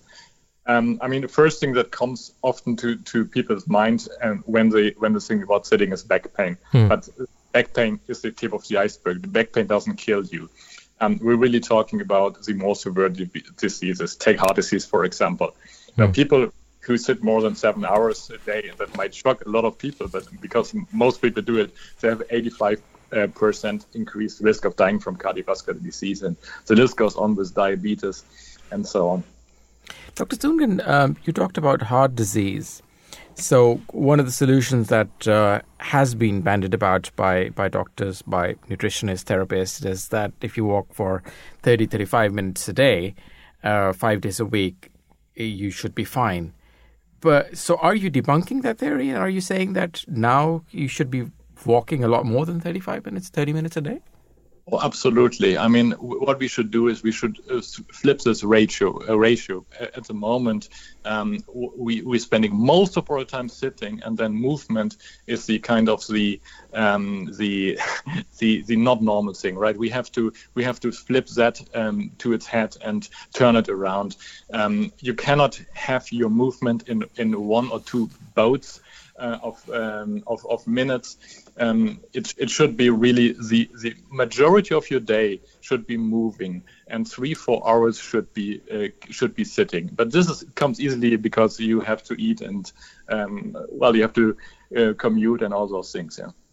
Um, one question I have is, I mean, you've kind of answered it, but I'll ask anyway. The ten thousand steps you, you you you talk about is that something that needs to be spread throughout the day, or when a person knows they're going to be sitting all day working, and then maybe they finish off the day with going for a walk for about ten thousand odd steps or fifteen thousand steps, or Well, are they two different things? I think this is this is the danger um, because this is really you, you think this is the same kind of thinking and it's a flawed um, it's a flawed thinking that we can undo um, too much sitting with a bit of exercise or walking 10,000 steps. Because I mean when you walk fast you can walk 10,000 steps in you know in, in in in one or two hours. But this is not the idea. And I think this is more a number that comes from advertisement. There's not much science about this 10,000 actually. The Mhm. threshold when we look into the science it seems to be higher at around 17,500 steps in a lot of studies. And um, so if you spread that over the entire day um, then you you really benefit from um, from all the health benefits yeah And how does exercise help in the prevention of dementia and cognitive decline? I mean, are these conditions uh, not a normal part of the aging system? Well, um, I absolutely don't think so. Although we are always made to believe that dementia and generally cognitive decline um, probably are much more um, a metabolic problem. Um, that means basically we're eating too much and we don't move enough, um, like so many other degenerative problems. And um, you might have heard, meanwhile, Alzheimer's also called diabe- diabetes um, type 3 disease. Um, so a sedentary lifestyle creates some kind of a toxic metabolic environment, and the brain um, is affected just like any other organ in the body. And for example, if you there has been a very interesting MRI study when people who who used to be active when they suddenly get sedentary, they really lost. Um, they, we see in the MRI a loss of the memory center, the hippocampus region. Um, on the other hand, regular walking, just like other aerobic exercises too, um, we see greater so-called brain plasticity, so the building of new neurons. And um, so, interestingly, you know, it's not only the um, when, when talking about the brain, um, a lot of emphasis has been put on the gray matter, but in particular also the white matter, the substance that connects the nerve cells. This seems to be um, especially beneficial um, when you when you're regular walking and moving. And my final question walking on a treadmill and walking outside, what's the difference? Well, um, honestly, for the for the body, not so much. But um, there has also been um, this has been um, investigated in a in a landmark study from Stanford, very um, a very famous one, and uh, they did exactly that. Um, they looked at participants who were either walking on a treadmill or sitting on a chair, and um, walking outside too. So some people were walking on the nice green um, Stanford campus, some other people walking inside on a treadmill, and some other um, um, participants were has, has had to sit on a chair. And um, the stunning result of this study um, that was done a couple of years ago was those people who were walking, no matter if it's inside or outside, they used to be 60% more creative um, and other better in other some um, um, um, test, cognitive test, and um, absolutely stunning result. Yeah. Wonderful. Dr. Eric, thank you very much for joining us today. Great to talk to you. Very, very interesting. Dr. Eric Zungen, medical specialist and co founder of Walkolution, with us on the line. Thank you very much for your time, sir. Once again, take care. Thank you. Interesting. So, gentlemen, how do you train your brain? Well, I've been training my brain clearly in the wrong way because because Dr. Eric just just Debunked just everything. d- Yeah. d- debunked my my 52 years. He was showing us proudly those 11,000 steps that he walked today. Because Yeah, yeah, yeah. I do I, wa- I I do walk. You but then I'll tell you, you why I, for the I- trap. I'll tell you why I walk. My father, uh, may God give him uh, health and long life. He's 87 going on 88. I can't remember him not walking every day, irrespective of whether or where he is in the world. Wow. He walks two, two and a half, three miles every day. Awesome. It, it it's just habitual. He says he learnt it from his elder brother. That all, and he lived to the age of ninety three. And he just says uh, he always used to say to me. I mean, um, most of you guys know because I have a heart condition. When I had a heart attack, my dad's older brother he came to me and said to me, "What the hell's wrong with you? Hmm. what are you doing? You're 30 only you're, 55. you're, you're 39 years old and you're having a heart attack. He goes, You're doing it wrong. I said, But what am I supposed to do? He says, Listen, you do your prayers on time, you make your financial sacrifice, and walk. Hmm. He says, That's it. He goes, If somebody's got a problem with you, don't own it. It's their problem. Just do these three things remember God Almighty, make your financial sacrifices, hmm. and walk. He didn't say exercise or go gym. He says hmm. walk. And since then, I've just had a habit. A- And since then, you've been creating problems for everybody and not owning them at all. Exactly. Yeah, okay, And I, good. I tell you, That- that- I that- tell that- you, what he's been works. owning is a V8 No, no, all no. the time, or a V6. Yeah. That's, that's what he's been owning all the time. I have been giving other people problems by returning it to them that they have been giving me. I've been returning it. That's all, with interest. that, that that is a sign of healthy a healthy person. Absolutely, I can understand. I can but I, imagine but your tend but you know one thing I tell you when I did start walking, I was actually surprised that how you don't realize how many steps you take until I started. You know, your phone counts them, hmm. and ten thousand steps. You it it's not a lot. It's of, not a lot, no. You don't realize No. that you do.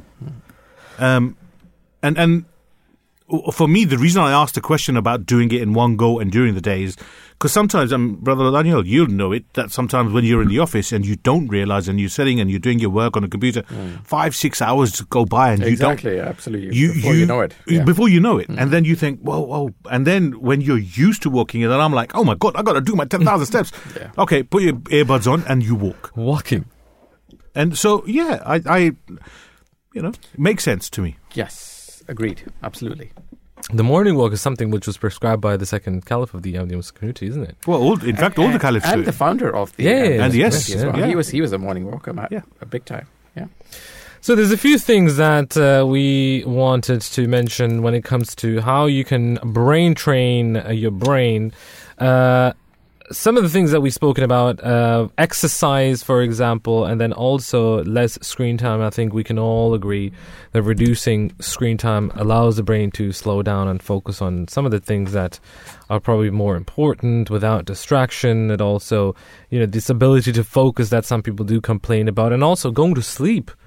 I've noticed that. I mean, there's a lot of studies that I've come across. Well, I haven't read the study studies, but just before you go to sleep, um, not having, not looking at a screen for I think sixty minutes before you go to sleep. You know, one thing that every single expert we have spoken to over the years on this particular topic of health, that's one thing everyone says. Seven, six, between six and eight hours of sleep is a must. Yeah.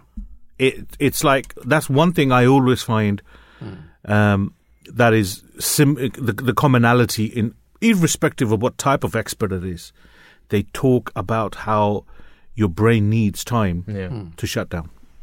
And we feel that every day. I mean, they, Like, like, when just think sleep, of all the sorry, just think of all the things that this thing has to compute in a hmm. day. Yeah. yeah, and record and memorize record and, and, and, memorize and But then look at it medically. Every all organs, we've got to a point we've used our brain so much hmm. in a fantastic manner that we have got to a point that we are able to transplant every single organ, yeah, and you're only dead when your brain mm, Yeah. is dead. Is that yeah? Very interesting.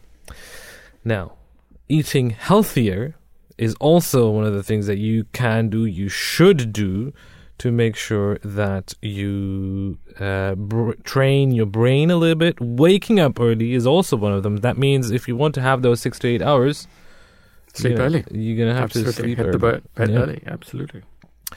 Now, now, there's plenty of known benefits of waking up early. Research suggests people who regularly wake up an hour earlier than usual without sleeping less may be able to reduce the risk of major depression. But the key thing, what they said in there, is without sleeping less. Less. So early to bed, early to rise makes a man healthy, wealthy, and wise. There we go. Uh, Isn't that what everybody was taught when they were young? Absolutely, certainly. I was taught when, when I was young, and uh, yeah, things seems to have changed now, but uh, the message remains the same for me. The message remains the same. Uh, our next guest for today is with us on the line. We're going to speak to Dr. Rick Hanson, who's a psychologist, author, and senior fellow of the UC Berkeley's Greater Good Science Center. Good afternoon, peace upon and welcome to the Drive Time Show, Dr. Hanson. Oh, thank you. It's an honor to be here. Thank you very much for joining us today. We know that stress is bad for our health, yet um, we we sometimes can't seem to escape it. How exactly does this stress affect our brain? Right. We're very capable of handling short bursts of stress from which we have long periods of recovery. That's how our ancestors evolved. But today, we're exposed to chronic, mild, mild chronic stress, and it affects the brain in a number of problematic ways. For one, uh, the stress hormone Dr. Hanson? the amygdala. Yeah. Yeah, you just in broke. your brain. broke Cortis- yeah, I'll just repeat that. Sure. Cortisol is a is a stress hormone, and it affects uh, your amygdala, your alarm bell, so you become even more reactive over time, and it weakens other parts of the brain that can calm you down. And there are you know measurable physical changes over time that can occur. That's why it's so important to manage stress as best you can, and to try to have periods of there's a calming, a sense of positive connections with others, um, and, a, and a larger view so you don't feel so trapped and hijacked by whatever has stressed you. So why do we find it so hard to practice being calm and positive when you know anxiety or gloom comes so naturally to us? Yeah. Well, this is, you know, the real world, right? The brain evolved what's called a negativity bias, or as I put it, it's like Velcro for bad experiences, but Teflon for good ones. In other words, as again, our ancestors needed to really overlearn, and it didn't really matter that they were having positive ones. But today, we can get really All right, Dr. Hanson, I think. I, I, I do apologize. I, I I think we're gonna try to reconnect to you because in, the line keeps dipping in and out, and uh, we don't want to miss anything that you're saying. Uh, I do apologize again to our listeners and uh, to Dr. Hanson as well. But uh, I think we're going to tell our tech team in the background to reconnect to Dr. Hanson in the United States. Interesting points. Are we going to reconnect? Are yes, we reconnecting? yes, we are. Now, Brother Asad's doing his magic. He's doing his magic in the background, using a lot of that brain. I was going to say he's brain training. Brother Daniel, Yeah. why are you so quiet? I'm not quite. I'm listening today. I think it's a, it's a very interesting uh, show and very interesting topic. So I'm You- you- listening, and and then obviously No, no, no, listening don't you dare. learning, Don't you- le- learning from uh, from my elder brother. here, of course. you asked for it, brother. I did. I always do. But uh, but but what's your take? On- You know, you're you're a finance man. Yeah. Obviously, your your the, the brain Hmm. is is is such a well. It's it, you need to for to, to deal with finances. It's it's a I lot of it's a lot of stress. It's a lot of. Uh, yeah, w- I mean, we're, we're talking with Dr. Hanson about stress. Yeah. Do, do is that something that comes with the task, or is that, or do you think we as human beings tend to stress ourselves out?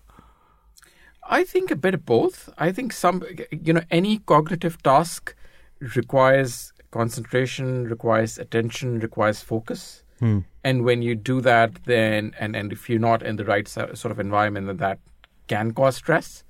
So, um, uh, so yeah, but I think the answer really is in, in creating balance in your life. I mean, you've got to have.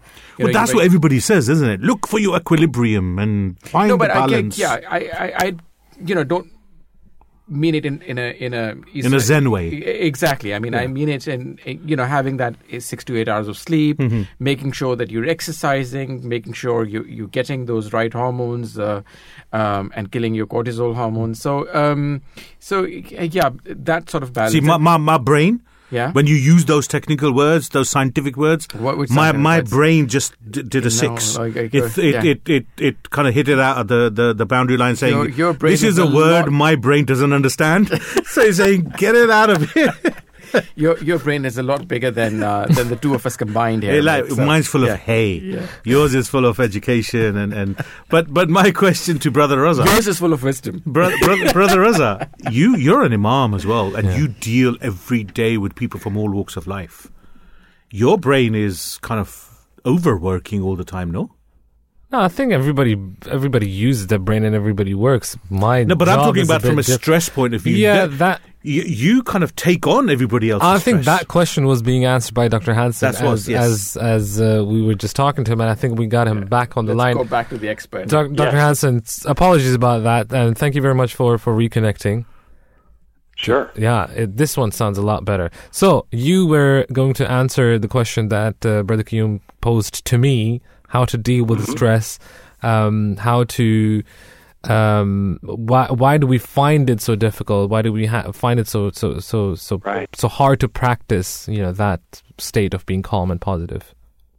Yeah, well, our brain evolved in the Stone Age, and even before that, in Jurassic Park, and so it's prone to react to stressors. But in our modern life today, we can exercise control over our brain. And I'll tell you two things that I find really extremely helpful. One is to stay out of the red zone. In other words, look for little ways to take mini breaks in your own mind, if only for a breath, one or two or three breaths in a row, multiple times a day. Or look out the window, or wash your hands, eat something good, share a joke with a friend. Those little micro breaks really buffer your brain and your whole body from the impact of chronic stress. That's a good thing. The other thing is when you are having any kind of a beneficial experience, like you're finished a task at work, or you finally got home and you're out of the you know the war zone of your daily job, uh, slow it down and help that experience really sink in. We tend to race away from our beneficial positive experiences or turn the channel on them or let other people turn the channel. And instead, it's important to help your brain over five seconds or 10 seconds or 20 to really take in the good. And then you gradually build up these shock absorbers inside so you're less affected by stress over time. Uh, Dr. Hanson, we, we live in a society where stress is part and parcel of, of living every day now. And Sure. we get to we've got to a point or I, I sometimes see friends family or, or, or uh, you know i i people around uh, that when they don't have a stressful day they stress over the fact that they haven't had a stressful day. This was what's, not what's wrong? Oh, yeah. What's Oh, yeah. what, you know? Why is it? I mean, you know, why is that? Yeah, we form a habit in which we think that it is our stress, our anxiety, our irritation, our sense of drivenness that's keeping us together. But in fact, just because there are stressors in your life does not mean at all that inside yourself you have to feel stressed by them. This is a really key point. And part of the way that you can accomplish that is building up these internal shock absorbers. So yeah, you are busy. I live in the real world. I mean, I thought I was going to retire this year, and I'm still working 60 hours a week. You know, um, uh, you know, we can be we can be busy. We can be active. We can um, really have important goals. We can be serious without feeling so pressured and anxious and upset inside. And the key to that is building up psychological strengths. Yeah, do what we can to get a better job or, you know, do what we can to change the world around us for sure. But inside yourself, we have much more power.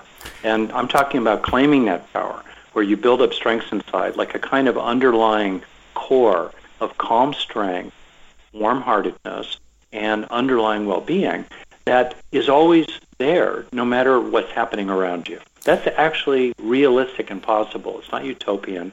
Um, it's real, actually, but you have to work at it a little bit. What- but it, what- the work is fun.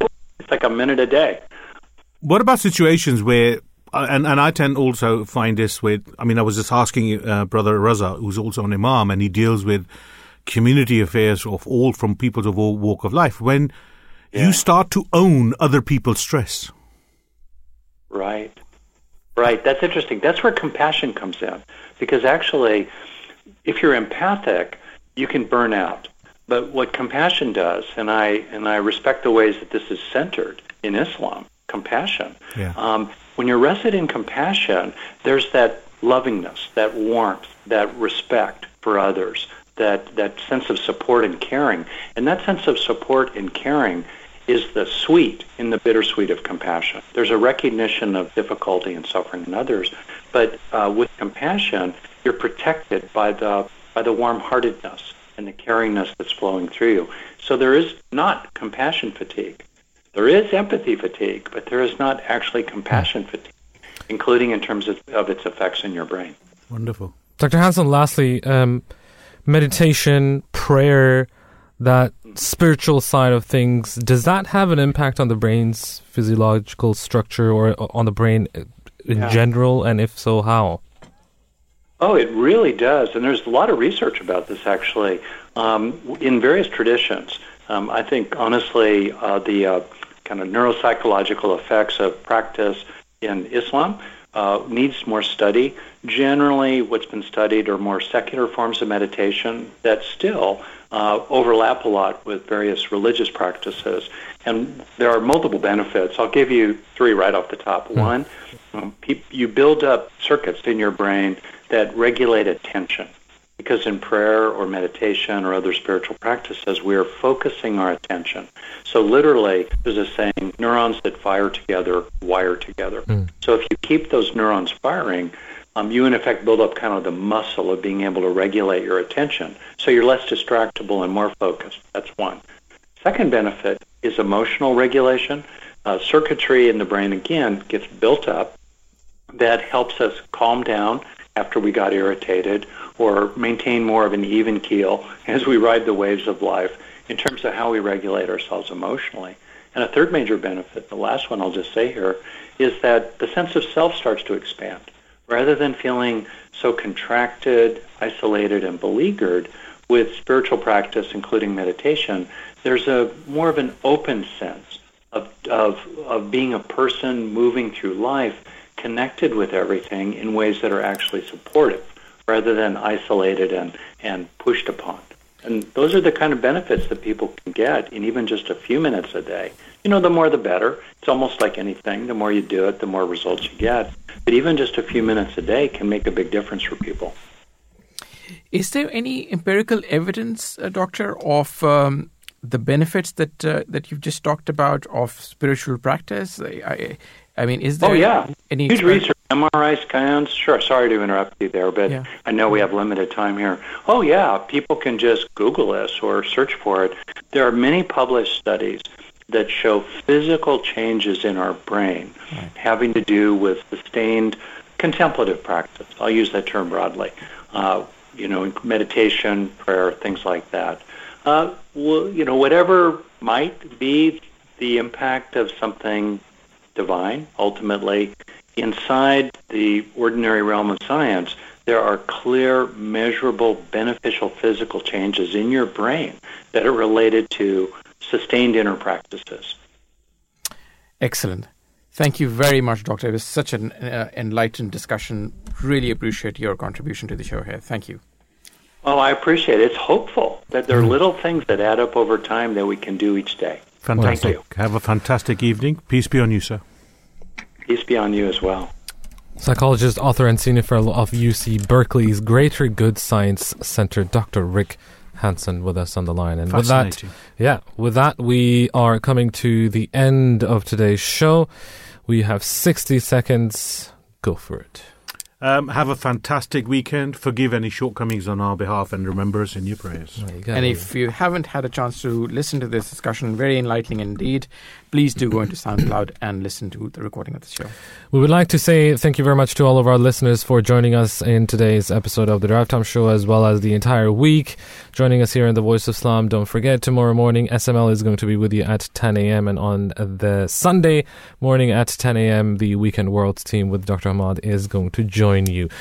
Uh, we'd also like to say thank you to Noor Sabah and Sayyidat Tadia Hus- uh, to Hassan for today, uh, today's producers and researchers. And the Drive Time Show is going to be back with you on Monday, inshallah. Um, don't forget, you can listen to all of the programs on uh, SoundCloud. If you have missed any of the shows, you can search by topic, you can search by date.